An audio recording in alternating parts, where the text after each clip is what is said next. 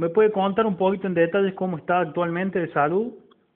No, sí, estoy muy bien, todo es muy bien, con algunas dolencias leves, eh, pero muy llevadero y bueno, la verdad que la voy pasando de la mejor manera hasta acá. Es con algunos con algunos antibióticos lo vamos llevando bárbaro, eh, pero con dolencias leves nada más, musculares, y vamos bien.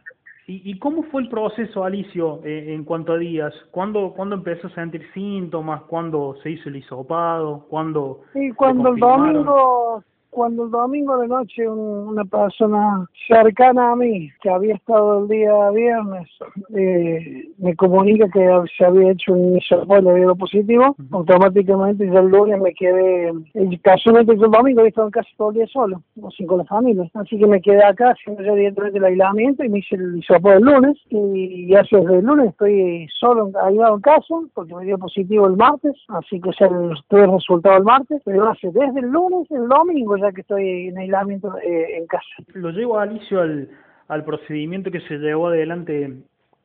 Hay, hay diferentes posturas. Eh, ¿Fue realmente para acatar una medida o, o quizá por compromiso ciudadano por parte de, de la policía y, la, y las higueras?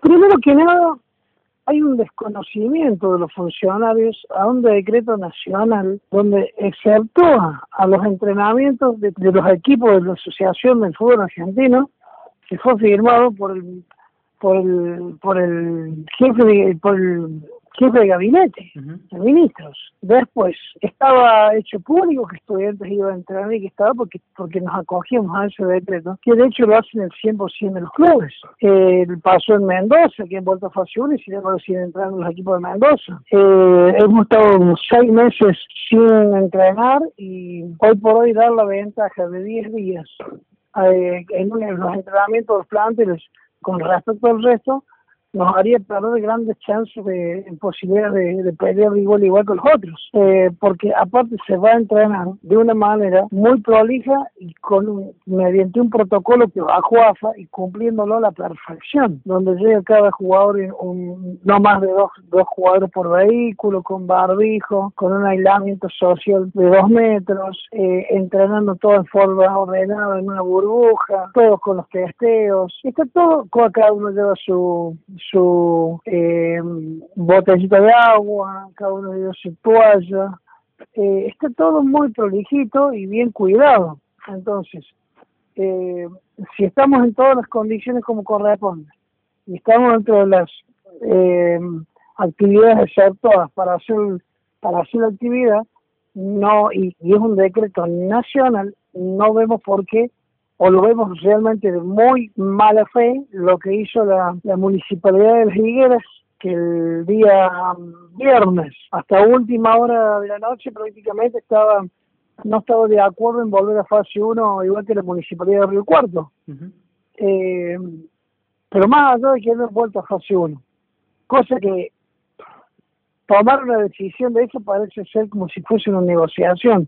Y esto con la salud no, no, no se negocia eh, haber hecho eso la municipalidad de Las Higueras, después haber mandado móviles policiales y gente de la municipalidad, que una inspectora de tránsito, que habría que ver si está realmente eh, legalmente autorizada, porque tiene que estar, eh, tiene que tener una eh, una habilitación para ser, eh, tiene que tener un carne para poder ser inspectora. eh, no sé si realmente tenía las condiciones para hacer un acta y lo hizo para desalojarnos del predio, lo cual realmente, y, que inclusive llegaron con medios de la ciudad de Río Cuarto eh, junto con ellos, medio muy, muy turbio fue todo. Pero estudiantes siempre trató de hacer las cosas como corresponde, bajo la ley, sin salir del protocolo de la nación. Eh, me queda claro, Alicio, que, que están totalmente seguros entonces de que estudiante no va a recibir sanciones. Mañana se hacer el descargo del acta como corresponde, vía institución, vía legal, haremos el descargo a, a la Municipalidad de Las Higueras y vamos a elevarlo hasta donde lo tengamos que elevar.